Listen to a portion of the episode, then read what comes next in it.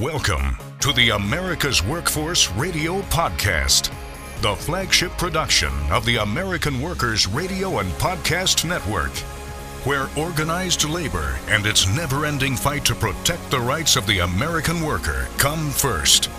Now, presented by LIUNA, Laborers International Union of North America. Here's your host, Ed Flash Ferenc. There could be some tough times ahead at Ford's jointly owned battery plants. We'll explain. In the meantime, Shawn Fain says he is ready to take on Tesla. Today on the show, the latest from the Ohio AFL-CIO and the Valley Labor Report. Welcome to the Tuesday, November 7th edition of America's Workforce, where we are available on at least five platforms. That includes Apple Podcasts, Google Podcasts, iHeartRadio, Spotify, and Pandora. Tim Burga is going to be our first guest today. Tim serving as president of the Ohio AFL-CIO. Complete updates at ohioaflcio.org. Well, today is election day. We're going to talk about some of the issues, some of the candidates, path to power candidates, as Tim puts it, and also an issue, a contentious issue in the city of Cleveland called Issue 38. And uh, this is essentially put together by a group of citizens who want to carve a percentage out of the budget. I believe it's 2%, so they can control some of the money. Interesting take. Interesting take. So Tim will talk about that and more as our first guest. Adam Keller will be joining us later in the show. And Adam is co-host and co-producer of the Valley Labor Report, which is really gaining steam in the South. TVLR.fm is their website, and they are on a mission. The Bakery, Confectionery, Tobacco Workers, and Grain Millers International Union Local 390G members in Memphis, Tennessee manufacture soy protein for Nestle, Nestle Purina, Abbott, Kind Bars, and other companies to make baby formula, pet food, nutritional powder, and beverages. Well, they've been on strike since June against the company International Flavors and Fragrances, IFF. The company has come to the table asking for concessions, including removing certain overtime protections, taking away paid breaks, and more. Also, UAW members working for Mack Trucks, this is in Florida, have now been on strike for over a month seeking to eliminate tiers in wages, acquire real wage gains. Well, here's what's going on. The Valley Labor Report is supporting these struggles by raising funds for them with a 32 hour marathon, which will be live streamed on YouTube, Facebook, and Twitch starting this Friday at 9.30. That's Central Time. And it's going to go through Saturday, November 11th. They will broadcast nonstop for 32 hours in honor of the historic fight for the 32-hour work week a demand recently revived by the UAW in their fight. Now, they didn't get the 32 hours, but they certainly got a whole lot. So we're going to run down what they're going to do here, be more specific, and how you, as a listener, can help them out. like I said, they're really taking an active uh, position here. And uh, they've uh, got a couple of things he's going to talk about as far as labor wins. Recently, they highlighted some big victories in Adam is with the Union IATSE, the stagehands, and they interviewed uh, Matthew from Workinman Interactive, the very first video game company unionized by IATSE, as well as uh, Marvel VFX, the uh, first video special effects union.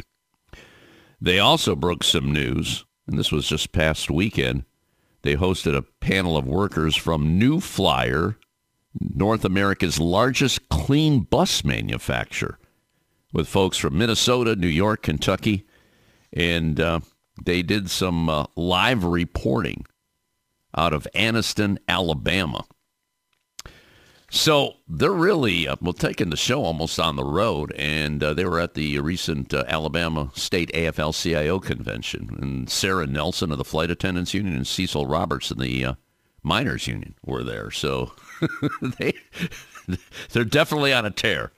TVLR.FM. Adam Keller, who is the co-host and co co-producer, has been on the show many many times, and he loves America's workforce. So we want to make sure that uh, we can give them as much help as we can because you know what? We're all in this boat together, aren't we? Now, a brief look into the world of labor. This segment brought to you by Boyd Watterson Asset Management. You can find more at boydwatterson.com. Well, there could be, there could be a nasty fight ahead to organize workers at Ford Motor Company's jointly owned electric battery plants. And this is after the company declined to join its competitors in agreeing to ease the process of unionizing at those plants. Now, Stellantis and GM agreed to the terms, which buys them labor peace, according to a Shawn Fain. Ford, no. And they're declining comment on this story. Now, here's the story.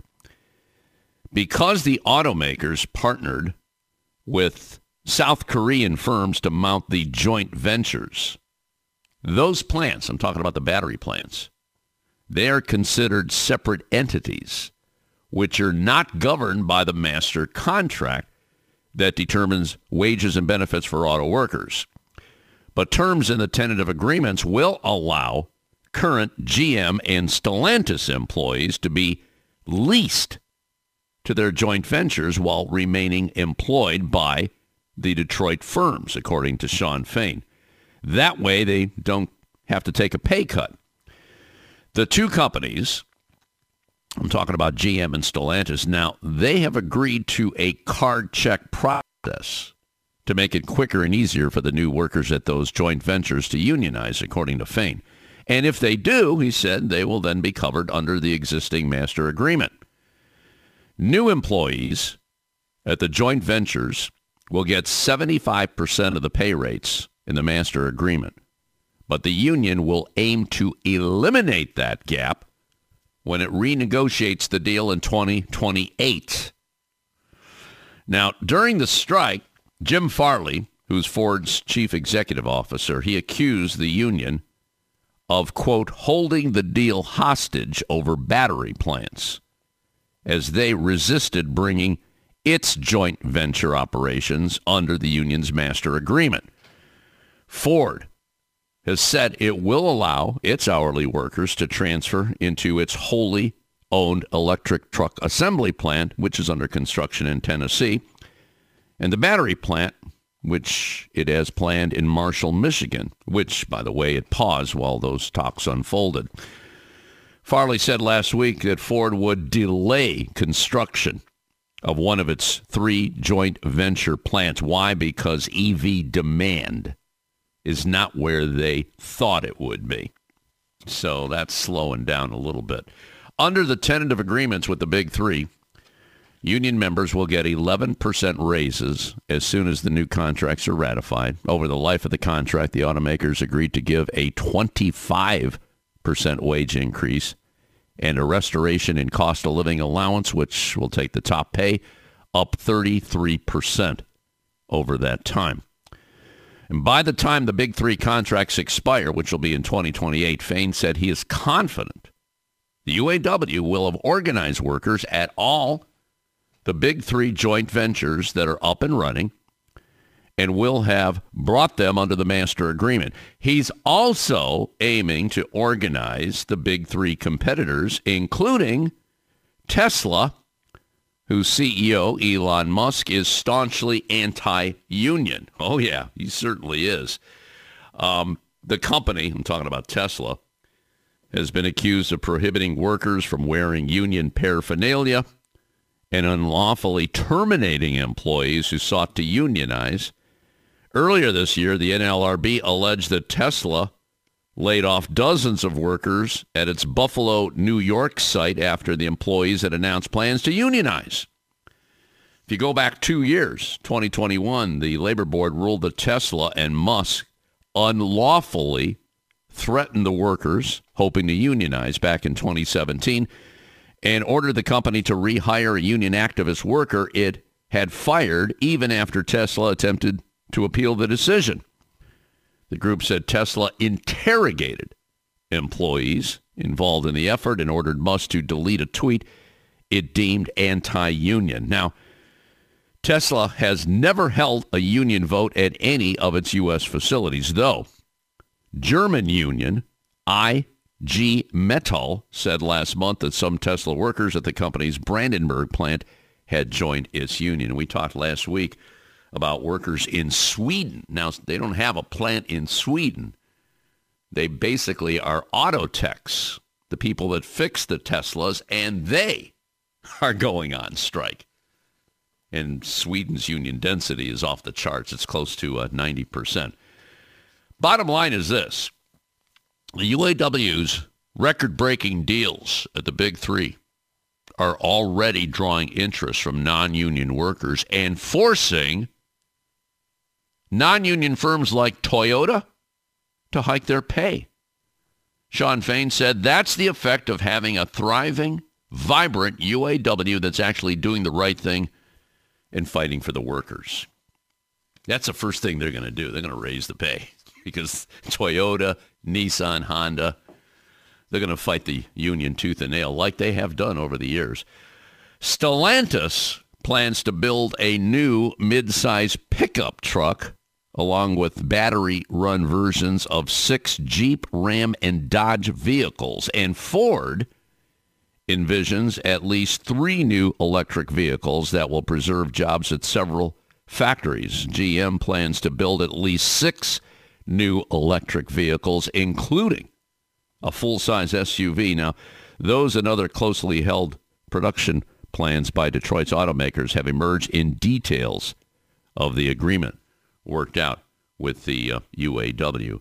And uh, in Belvidere, Illinois, according to the union, Stellantis will construct an EV battery factory that could possibly create 1,300 jobs. And at its Toledo assembly complex, Stellantis plans to build a battery electric version of the rugged Jeep Wrangler SUV and another with an unknown new powertrain. So all of this is coming out now because of uh, the process that the UAW went through with negotiations. So it seems like everything is going in the right direction, no doubt about that. All right, we're going to take a quick break. When we come back, Tim Burga on behalf of the Ohio AFL-CIO. This is America's Workforce. More shows available at awfradio.com. It takes LiUNA to build North America's infrastructure. From roads and bridges to schools and skyscrapers, the men and women of LiUNA, the Laborers International Union of North America, build the projects we depend on. From constructing the Freedom Tower on the site of the former World Trade Center to untangling Washington, D.C.'s congested interstate, LiUNA members do the work that matters. Find out what it takes to be built by LiUNA at liuna.org. That's liuna.org. The Alliance for American Manufacturing is a nonprofit, nonpartisan partnership formed back in 2007 by some of America's leading manufacturers and the United Steelworkers. Their mission is simple strengthen American manufacturing and create new private sector jobs through smart public policies. Key word there is smart. We need to be smarter than ever in today's highly competitive world. The Alliance for American Manufacturing believes that an innovative and growing manufacturing base is vital to America's economic and national security, as well as providing good jobs for future generations. Good jobs today, good jobs tomorrow. Good American jobs. Find out more at AmericanManufacturing.org. America's Workforce is brought to you in part by the Communication Workers of America. You can find more at cwa-union.org. America's Workforce Radio is sponsored in part by the International Union of Painters and Allied Trades, District Council 6, representing painters, glazers, drywall finishers, and sign and display industry workers. They remind you that belonging to a union is your right as an American. The Heat and Frost Insulators and Allied Workers are proud to be a title sponsor for America's Workforce Radio. The Insulators Union is leading the way in the mechanical insulation industry, fire stopping, and infectious disease control. Regarded as North America's energy conservation specialists, these professionals are known for their professional work and dedication. You can learn more about the Insulators Union at insulators.org. America's Workforce is brought to you in part by the United Auto Workers. Find more at uaw.org. America's Workforce is sponsored in part by Boyd Watterson Asset Management, LLC. Find out more about our investment solutions tailored to meet the needs of Taft Hartley funds at BoydWatterson.com. This portion of the show brought to you by the International Union of Bricklayers and Allied Craft Workers. For more information, please visit bacweb.org. Now, back to Ed Flash Ferenc with America's Workforce. And remember, you can check us out on Facebook or follow us on X, formerly known as Twitter. That would be AWF Union Podcast. By the way, this next segment brought to you in part by the Ohio Federation of Teachers. You can find more at OH www.aft.org. Let's go down to Columbus, Ohio. Welcome one of our longtime supporters and contributors, Timothy Burga, who is president of the Ohio AFL-CIO, ohioaflcio.org, his website. And today is election day, and we're going to talk about uh, some candidates, a lot of union brothers and sisters running for office. We like that. Got a number of school board races, levies, issue one, issue two, very contentious issues through the state of Ohio. Tim Burga, I first want to talk, I want to go back a little bit here. As I saw a story that was posted last week about the August election, and that was the, uh, that was the measure that would have made it harder for future constitutional amendments to pass by requiring them to get 60% in a statewide vote. Right now it's 50 percent plus one. Well, the voters said no, resounding no, 56 to 43 percent. And I know a lot of people said, you know what, uh, we shouldn't even be spending money on something like this. And apparently it costs more than they originally thought. So we have to pay more for an election that shouldn't have happened. Can you uh, can you help me out on this? I don't even know why this is even being discussed, but I'd like to get your input. Go ahead. Yeah, as we said, Flash, at the time, it's going to be a colossal waste of money. It's never a good time to do the wrong thing, especially not a good uh, time to do it in an August special election when they tried to sneak an, sneak one through to take away a constitutional right that we've had for 111 years. So no surprise that it's costing more taxpayer money than what they originally thought to reimburse the county boards of elections. So there you have it. Yeah, they're. Uh, I guess they allocated like 10 to 12 million, and then it got up to 15 million. Now it's at like, uh, well, I guess 18 million and they've spent so far seventeen and a half million. So, uh, well, it's just a sad state of affairs that, especially when you're trying to take someone's right away. That's been in the Constitution for over a hundred years. It shouldn't have happened, and now we have to pay for it. That's it's it's just ridiculous. But anyway, let's talk about today. Elections. How how how we doing so far? How do you feel about uh, elections today, Tim? Well, more rights are on the ballot. Um, again, today, uh, we just encouraging our members and Ohioans to get out there and vote. And we have 44 union members running for local office that are on the ballot today across the state that we're supporting and working with and helping our central labor councils to get the word out. We've got 172 endorsements overall that we're working on, whether candidates and local issues. So uh, we're out there supporting those who support working people and the trade union movement, raising wages and uh, supporting worker rights. So that's uh, keeping us busy, and that's a good thing. So that's 44 union members that you're pretty much aware of, and you've endorsed, I take it, all the all 44 of them, right? We have the endorsement for the elections for uh, you know local government, school board, city council, township trustee, mayor, those sort of things. Those endorsements go through the central labor councils or the local AFL-CIOs, and then we work to support them uh, to get the word out. Okay. How do you feel about the, the process of voting? Because, you know, they changed the laws. You got to have a state-issued ID or a driver's license. And I know we talked about this in the August election. Um, any pushback on that right now, to your knowledge, or what? A lot of pushback, but the reality is that the powers that be in, at the state house and the Secretary of State's office right now want to try to make it as difficult as possible to vote. And what we saw on the August 8th special election were um, a higher, a way higher than average uh, percentage of voters who showed up with identification but not deemed proper identification. So uh, there was been some pretty good reporting on this that uh, it's really curtailing uh, voting, and uh, it's not a good thing. These are Ohio citizens, residents um, that should be eligible to vote. They've, you know, they've they've done everything necessary, and they're just requiring certain IDs that some people a aren't aware of, or b um, aren't really sure how to to obtain. Mm-hmm. And it's another roadblock, but it is a factor and something to watch going forward, and we'd like to see it overturned. Yeah, and it's happening in a lot of states, sadly. Yeah, you know, on that flash, I mean, there was no reason to do this. I mean, uh, election after election in Ohio, uh, Democrat and Republican secretaries of state say there's virtually no fraud, um, no funny games going on. Now, there have been, you know, a couple high-profile cases where you've had, you know, uh, uh, some people that voted for Trump more than once. That's what's made the news but right. it's really been, you know, a very, very little uh, amount of anything going wrong with people voting that shouldn't be voting. A handful every election. So why are they doing it? That's the question that's being asked, and they haven't got to come up with a good answer as to why they needed to put another layer of identification on top of what was already there. Let's talk turnout here, if you don't mind. Now, August, that exploded, and because it was a very passionate issue. We're talking about taking rights away from people.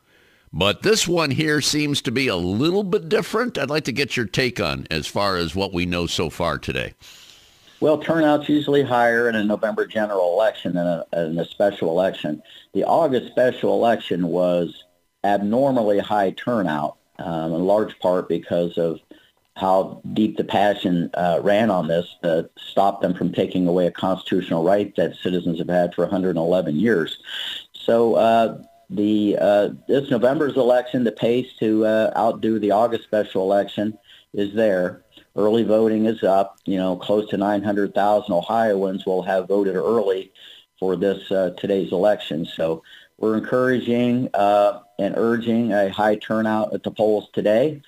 Uh, you know, when people vote, they have a right to then complain or support government, and yeah. uh, that's that's what it's all about. So we're we're asking folks to get out there and really, you know, look at the issues and support those who support working people. That's where we're at. And Ohio is in the national news primarily because of issue one. We're dealing with reproductive rights. That probably is going to be a force in driving people to the polls, in your opinion. What, what's your take? I think so. It's a continuum of the August 8th special election, which many saw as a proxy for reproductive rights and women's health care rights. And uh, we have, as an organization, supported uh, State Issue 1. We see it a, as a women's rights issue. We see it as a, uh, an economic uh, fairness matter for women. And uh, I do think that that'll be a driver uh, with the turnout today. All right, let's uh, turn to the city of Cleveland. And there is a contentious issue. It's issue 38. And I, I guess they're calling this the people's budget, where a group of citizens want to spend some of the money, the tax money that's been collected by the city of Cleveland. And I know a lot of labor organizations don't think it's a very good idea. So uh, this is this is I don't. Maybe you can give me some insight on, on what this is all about. I, have never heard of anything like this. The people's budget. Can you uh, help me out on it? Well, we're the, the labor movement is pro citizen action, pro community action, and advocacy. But to simply take away two percent of the city's budget uh, and and put it in the hands of uh, we're not exactly sure what or how it's going to work uh, this is 2% of uh, essential services for the city that are being stripped straight from the, uh, the general budget of the city of Cleveland. And like most of uh, all of labor uh, in the Cleveland area. We're supporting um, to defeat issue 38. Uh, there's better ways to go about doing this. And again, we are very much pro-citizen advocacy. And when elected officials are not uh, adhering to the will of the people, then the people have a right to seek, you know, different legislators and different leaders. Um, and I can't get into all the specifics of that, but what I can tell you is when this has been tried in other places around the state, uh, it's been an abject failure. And uh, we need to not be taking away funds that are providing uh, basic and essential services for the people of Cleveland. Okay, I didn't realize it was used elsewhere or tried elsewhere. So, all right, issue 38. Okay, one more question here. Now, when we're done with this, obviously it'll take a deep dive into what happened at the polls, and uh, and this is a precursor of what's going to happen in 2024. Beyond that, though, anything in the legislature that you see happening between now and the end of the year, or is it pretty much going to be quiet? There's uh, effort underway to try and get this Senate Bill 83, which would really tell higher education institutions, colleges and universities, how to go about their business. And in the meantime, uh, doing things that would take away workers' rights and union rights. So uh, they continue to try to find a way to dress this bill up to get it across the finish line, but we just uh, think it's bad for the state. I think it's bad for our education workforce. So that one still keeps percolating. Um, so right now it'll be a very limited session until the first of the year. Okay. I was reading about that last week and it sounded, you said it dressed it up a little bit. So there was some compromise, but in your opinion, the compromise was not good enough, especially for those working in higher education then? Well, on several levels, we, we think the bill is problematic, but uh, including um, getting too much into the collective bargaining process of those that are working on college campuses. Okay. All right. Tim Burga, president of the Ohio AFL-CIO. I'm going to let you get back. I know you got a lot going on. It's election day in the state of Ohio. The polls open until 7:30 tonight. You take care, and we'll talk about it next month and more. Okay, brother? Thank you. All right, we're going to take a quick break. Adam Keller, co-host, co-producer of the Valley Labor Report, coming up next. You're listening to America's Workforce with Ed Flash Ferenc. It takes LiUNA to power North America with affordable energy. The men and women of LiUNA, the Laborers International Union of North America, have the skills needed to build and maintain oil, natural gas, nuclear, solar, and wind projects that are shaping America's energy future. From new energy tech to retrofitted facilities, LiUNA members do it all. Find out what it takes to be powered by LiUNA at liuna.org. That's L I U N A dot org. We're the nurses, firefighters, and claims representatives that help keep our government services running. We respond to natural disasters. We care for our nation's veterans, and we investigate discrimination in the workplace. We are federal and D.C. government workers, and we are proud to serve the American people. Working in more than 70 agencies across the government, we know we can fulfill our mission because our union has our back. Learn more at AFGE AFL.org. Paid for by the American Federation of Government Employees, AFL-CIO. America's Workforce is brought to you in part by the United Steelworkers. You can find more at usw.org. Union members need to be heard. Reliable and convenient union voting has never been more important than it is now. Make voting easy for your membership by working with survey and ballot systems. SPS offers encrypted and monitored solutions that ensure your elections are accurate and accessible for every member through mail in, online, and in person voting. Visit surveyandballotsystems.com and take the next step in getting secure and auditable elections. America's Workforce is brought to you in part by the Ironworkers. You can find more at ironworkers.org. America's Workforce appreciates our sponsor, the Columbus Central Ohio Building and Construction Trades Council, who represents more than 18,000 workers from 19 affiliated local unions and district councils. There is unity and strength for workers. We are the USW. We are the USW, the, United, United Steelworkers, the largest industrial union in North America. We represent 850,000 members in, in the, the, US, US Canada, Canada, and, and the, the Caribbean. Caribbean. We work in metals, rubber, chemicals, paper, oil refining, atomic energy, and the service sector. We are steelworkers, standing strong and fighting for what's right. America's Workforce is presented by the Laborers International Union of North America. Feel the power right now at liuna.org. Now, back to America's Workforce.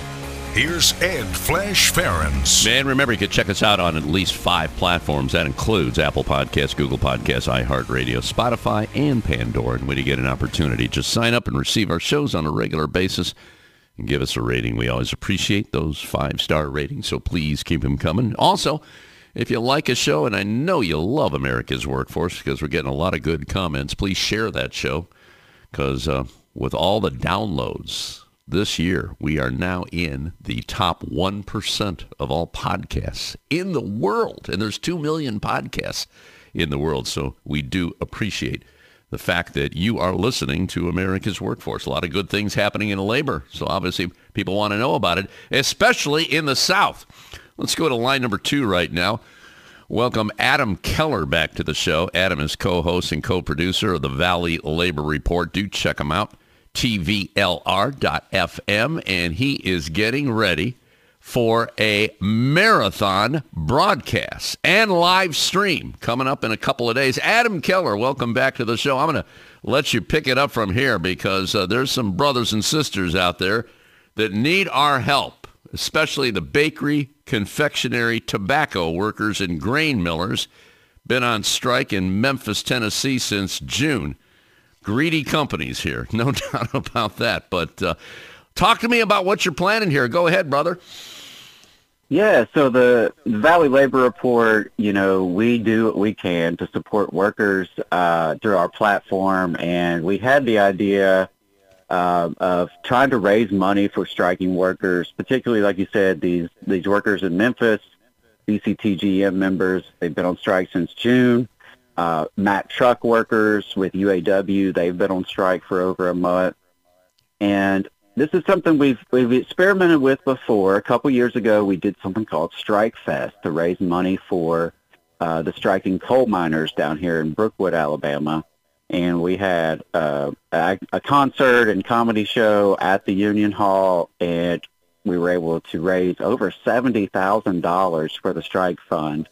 Um, now this year is a little bit scaled down. It's just going to be an online live stream, and it's going to start at 9:30 a.m. Central Time on Friday, November 10th. We are going to broadcast live online on YouTube, Facebook, and Twitch for 32 hours nonstop until Saturday at 5:30 p.m. Central Time on November 11th. And uh, really excited about it. 32 hours nonstop in honor of the 32-hour work week, you know, which of course has been recently revived by the UAW as a demand. It's a historic demand of our labor movement. Um, and, you know, it's going to be a fun event. It's going to be kind of wild to, to, to, be on the air that long. Uh, but we're really hoping to raise some, some good money for these striking workers and be able to just pay it forward and uh, help those brothers and sisters out. And uh, in the meantime, put out a lot of uh, you know cool, fun pro worker content. We've got some good guests that are lined up already. We've got uh, a lot of folks interested in coming on the program, and you know we're just going to talk union. We're going to talk workers. We're going to talk the South.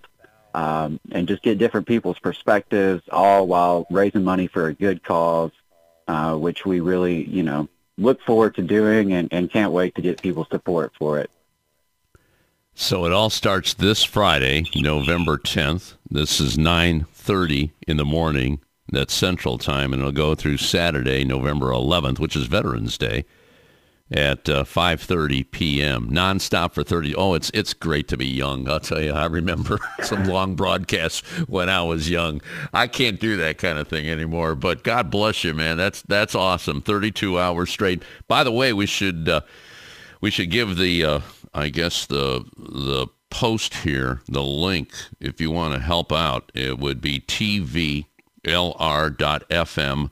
forward slash strike fundraiser. Okay, tvlr.fm forward slash strike fundraiser. You mentioned some guests. Why don't you uh, take some time here to give us a little rundown on who's going to be uh, showing up on this uh, this 32 hour marathon? Yeah, absolutely. So there's a few ways you can support. Uh, definitely contribute to the Strike fundraiser, tvlr.fm slash strike fundraiser if you can afford it. Uh, we know, you know, times are tough for a lot of folks, so maybe you can't. In which case, just sharing our stuff on social media. We're at the Valley Labor Report. We'll be posting about it all week. We'll be posting the live stream link and just sharing that, sharing our graphics. You know, that's helpful uh, calling or texting in. Uh, folks can send short video messages even if they want to. Uh, but we have a call-in line at 844-899-TVLR, uh, which is 8857. Folks can leave us a message. They can send us a text. Uh, and then, of course, folks can join us for a live interview. And we're really excited. We've got folks like Sam Seder, host of the Majority Report, uh, Bhaskar Sunkara, president of The Nation magazine, one of our favorite labor reporters, Kim Kelly, who's been in you know all sorts of outlets from Teen Vogue to Rolling Stone, uh, mm-hmm. and then our, our dear brother Maximilian Alvarez, who is editor in chief of the Real News Network and leads up the Working People podcast. Um, and then I, I think we've got a few others that have confirmed already, and just just in the last you know day since those came out. Uh, We've got Hamilton Nolan coming on to talk politics. We've got um, a historian of the UAW to come on and talk about uh, the historic uh, 1930 struggles of the UAW. So it's going to be it's going to be an eclectic mix of folks, journalists, writers, activists, scholars, uh, and of course we're going to hear from the striking workers themselves and some of their leaders and, and what they're going through in uh, Memphis, Tennessee, as well as in Florida so it's it's going to be a really interesting event and hopefully successful for these brothers and sisters. That's cool that you got Kim Kelly lined up. We've had her on the show. She's awesome. I mean, she was embedded with the, the coal miners on strike in uh, in Alabama, which went on for what almost two years in that strike. But she she's a pistol, and she she wrote a book. Those of you listening, "Fight Like Hell" is the name of the book, so you can help her out, and obviously help. Uh, Adam and Jacob on this marathon. TVLR.fm forward slash strike uh, forward slash strike fundraiser. And that would be the uh, place to donate to support the striking workers. Any goals in mind on, on what you uh, you hope to accomplish here in this 32-hour marathon? You know, we bounced around goals internally, and we decided that the last time we did something like this, we did not set a goal and we totally blew away our expectations. Uh, and so we're going to intentionally not set a goal. We're going to just see what happens. Anything that gets raised, of course, is going to be appreciated by these workers. I have no doubt. Uh, and it, it, will be appreciated by us as an act of solidarity. So, um, you know, we thought about it. We thought about setting a goal, but we just decided last time we didn't, and it turned out great. So let's just see what happens. Let, let me ask you this. Have you sent out any press releases to, to media in your area to let them know what you're doing so you could get some added added PR here? Yes, we we have, and actually that's just been this week. Uh, we've been sending out stuff to the media. Uh, I've got a reporter who's supposed to speak with me at some point today about it here in Alabama. Uh, so yeah, we're definitely trying to get the word out, both you know to Alabama folks, but also across the South and across the country as well. Uh, anyone who might be interested in in what we're up to, and you know what a couple crazy union guys are trying to do just to raise some money for folks. I love it. I really love it. Adam Keller joining us on our live line today, co-host, co-producer of the Valley Labor Report. We got more to talk to him about and uh, some good wins in organized labor. We'll touch on the UAW situation. And also they were at the state AFL-CIO convention. We'll talk about all that and more right after this. This is America's Workforce. It takes LIUNA to keep America running. Over 70,000 public employees are part of LIUNA, the Laborers International Union of North America. delivering critical services such as healthcare and emergency response, as well as maintaining roads and sanitation systems. Even the National Postal Mail Handlers Union, representing over 47,000 U.S. postal workers, is affiliated with LIUNA. Find out what it takes for LIUNA to keep America running at liuna.org. That's L I U N A.org. The Ironworkers Great Lakes District Council, consisting of eight ironworker local unions in West Virginia, Pennsylvania, Ohio, and Michigan.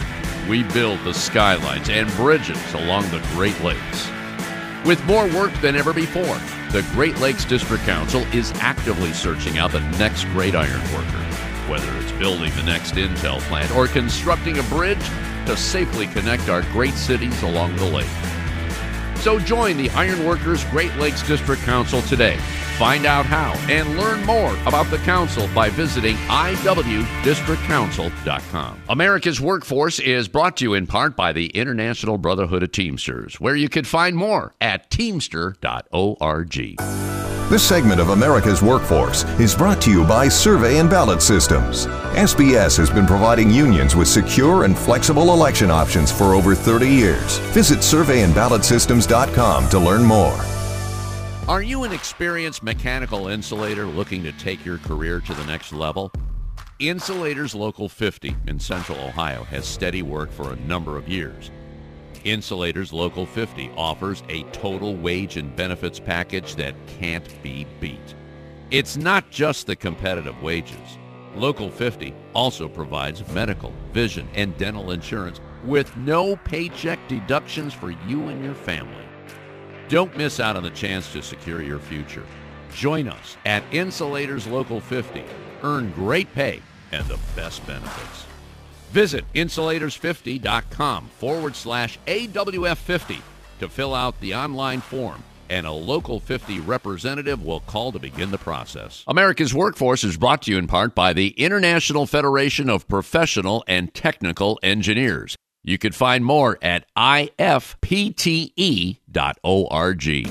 Now, back to Ed Flash Ferenc with America's Workforce. And remember, you can check us out on Facebook or follow us on X, formerly known as Twitter. That would be AWF Union Podcast. By the way, this next segment brought to you in part by the United Labor Agency, ulagency.org. Let's go back to our live line. Rejoin Adam Keller, co-host and co-producer of the Valley Labor Report, TVLR.fm is their website.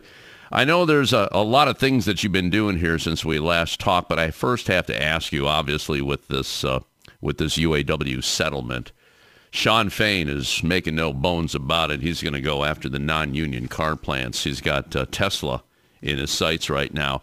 You're in Alabama, which is a right-to-work state, probably more unionized than most southern states. What are you hearing about that? Because a lot of those plants are located in the South primarily because of less union activity. So uh, what what are you hearing, Adam? Right. These companies come down to places like Alabama hoping to avoid unions, uh, but we're here to, to welcome them and to organize the hell out of these plants. Uh, that's what I have to say about it because we're hearing from folks all over Alabama and all over the South that they want UAW organization at their auto plants and you know, as we are seeing the other companies are responding, Toyota, which has a huge facility right here, you know, 15 minutes down the road from my house, they have already raised wages in response. And we know from our sources at UAW, they've been receiving phone calls from people at facilities like that all over the state. And uh, you know, our, our, we're looking forward to UAW now having won this big victory with the big three as they resolve this contract negotiation. We're looking forward to them, you know, being able to really prioritize the South and move in in a big way. Um, and, you know, anything, of course, that we can do as Southern Unionists, we're going to do that. And I think there's a lot of collaboration that is possible um, in ways that the labor movement can really lift up that struggle because if we can unionize the auto industry in Alabama, it would transform the state for working people. Uh, and so I think it's got to happen, and I think it will happen. Well, there's been a number of union wins in the South, and uh, one of them involves your union, IATSE, the stagehands. What uh, what happened there recently? Yeah, I'm really proud to be a member of IATSE, and we've had some big wins lately. Um, and on the Valley Labor Report, that's what we try to do. We try to highlight workers who are winning, workers who are on the move, and try to educate folks on what that's about, why they did what they did, and how they did it. And so we highlighted some big victories from IATSE. We had on Matthew from Workinman Interactive, which is the very first video game company to be organized by IATSE. And we also had on Anna from Marvel VFX. And that was the very first video special effects union. And they won their union unanimously. And in fact, a week after she was on our show, she was in Congress talking to the uh, Labor Congress, uh, the, the Labor, Labor Committee right? And so really proud of those folks that they were able to win their unions and win it so successfully. Um, and with IATSE, really proud of that. But also, we had a big campaign here in Alabama uh, that I'm really, really proud of. And we were able to break some news last weekend, actually. Is that the uh, the new flyer campaign? This is the uh, the clean bus manufacturer. What what happened there, Adam? Yeah, so this weekend we talked to workers from Minnesota, New York, Kentucky, and I was live on location in Anniston, Alabama. Uh, New Flyers, uh, North America's largest clean bus manufacturer. Many of the facilities have already been unionized with the CWA, with the IUE CWA, their industrial division. Um, New York and Kentucky just recently organized with them, and so Anniston is next on the plate. And uh, we broke the news of the campaign this weekend and talked a little bit about those campaigns that have already been successful and how they were so and how they have secured new contracts. We talked to the worker from Anniston about why he's getting involved. And really, one thing that was really cool about it is he actually signed his authorization card on the air, right? The very first authorization card of this campaign was signed on the Valley Labor Report. Uh, and, and I got to say, I'm really, really proud of him for doing that. Uh, this is a worker that I met this summer who's a young guy, very interested in trying to build his union. And for him to be brave enough to do that, uh, I think speaks volumes. And we're talking what 500 workers in that uh, in that sector. Oh yeah, we're we're looking at least or you know 500 or so. It's hard to say the campaign is so early, you know, how many folks are going to be involved in the unit, but this would be a big win for Alabama's labor movement, a big win, and, and really, you know, help transform Anniston. Yeah, that's what we want. You know, the last time you and I talked, and I, I, remember Alabama Arise, which happened, I guess, a couple of weeks ago, maybe two weeks ago. And this is, it's kind of the same thing you're talking about now, worker power getting people together to talk about what it means to go union, raising wages, getting benefits. Can you uh, tell us how that turned out? Yeah, so a couple weeks ago, October 26th, I worked with Alabama Arise, which is a nonprofit coalition fighting poverty at the state level. And we invited labor leaders and community leaders together for a worker power convening. And really what we were talking was how do we grow the labor movement? How do we help working people in Alabama? And how can community groups and labor groups work together more effectively? Right? A group like Alabama Arise has ties to the faith community, has ties to nonprofits, civic groups, all sorts of folks all out in the community. Well, those could be allies for the labor movement and vice versa, right? We're, we're both fighting for uh, positive policies in Montgomery and our state capital to help working people? How can we collaborate? How can we work together to be stronger? Uh, and so it was a really good conversation. I really enjoyed that. Uh, and I'm going to keep those kind of conversations going. I'm working with Alabama Arise to host a town hall, a people's town hall, on November 14th in Huntsville. We're going to have some breakout group discussions. Uh, we're going to talk about criminal justice reform. We're going to talk about health care but we're also going to talk about worker policy. And I'm really excited to have uh, union folks come and talk about what would a pro-worker state policy agenda look like? And a couple more things I want to touch on here. The state convention with the machinists. I understand Jacob Morrison, your your partner, attended that. And then there's the uh, Alabama State AFL-CIO convention, which had a couple of interesting folks there. Sara Nelson of the flight attendants and Cecil Roberts. Can you uh, sum up what happened at these two events? Yeah, my, my co-host and I, Jacob, have been really busy. We've been having a lot of speaking engagements. We've been going wherever folks are interested in hearing our message of solidarity, and and that's kind of my my motto is, hey, if you want to let me talk about people power and solidarity and how workers can come together, I'll show up to your meeting. I'll be your speaker. And so we've been doing that. And Jacob spoke at the State Machinist Convention and talked a little bit about the potential that we see as a labor movement right now that is so outstanding, but also the huge challenges ahead of us. Um, and we heard a little bit about that at state AFL-CIO convention. Was really thrilled to hear Cecil Roberts of the UMWA uh, give a rousing speech, as well as Sara Nelson from the Flight Attendants Union. And so it was just great to network and great to see brothers and sisters from across the state. Um, and what we want to see is just how can the Alabama labor movement grow? How can we get stronger?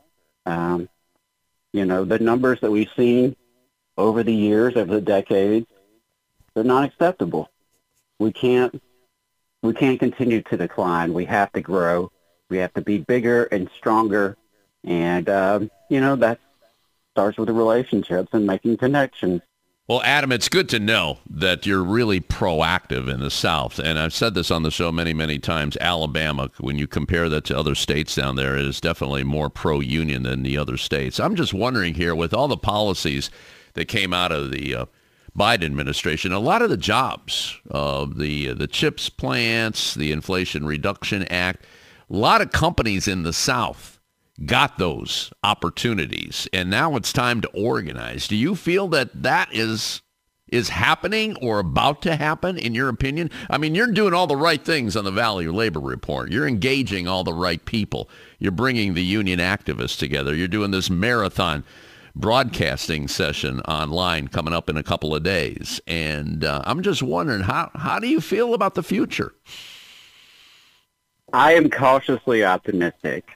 I really do think we're facing a moment that we haven't seen in my lifetime, at least, um, in terms of the upsurge of worker militancy and people's interest in organizing, people's support of labor.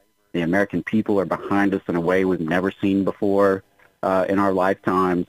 And, you know, we do have a, a friendlier labor relations board than we've had in quite some time. And so there's a lot of things that, that, that add up to a winning recipe, but that doesn't negate decades of decline and decades of defeat, decades of struggle, right? And so we're at this pivotal moment where there's so much potential ahead of us, but we've had so much hardship behind us.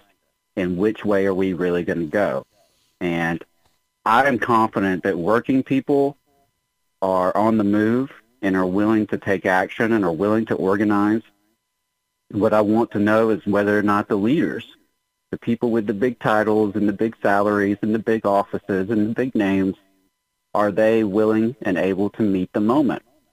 And I think that's to be determined. To holler at me next year, we'll see. yeah. yeah, I hear you. Adam Keller, co-host, co-producer of the Valley Labor Report, TVLR FM.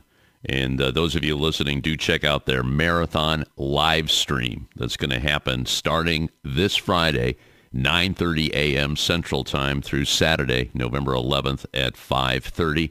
And again, the best way to uh, to uh, donate to that is tvlr.fm forward slash strike fundraiser. Help our brothers and sisters who are striking because they, too, want better wages and benefits. You take care, brother. Good luck to you this weekend, okay? Thanks as always. Love and solidarity from Alabama, y'all. That'll be it for another edition of America's Workforce. Tomorrow, the Transport Workers Union at Southwest and Policy Matters Ohio. Until then, all of you have a safe and wonderful day. That concludes another episode of the America's Workforce Radio Podcast. Thanks for listening, and be sure to subscribe so you never miss a show. America's Workforce is a production of Labor Tools and BMA Media Group. Find out more information online at labortools.com.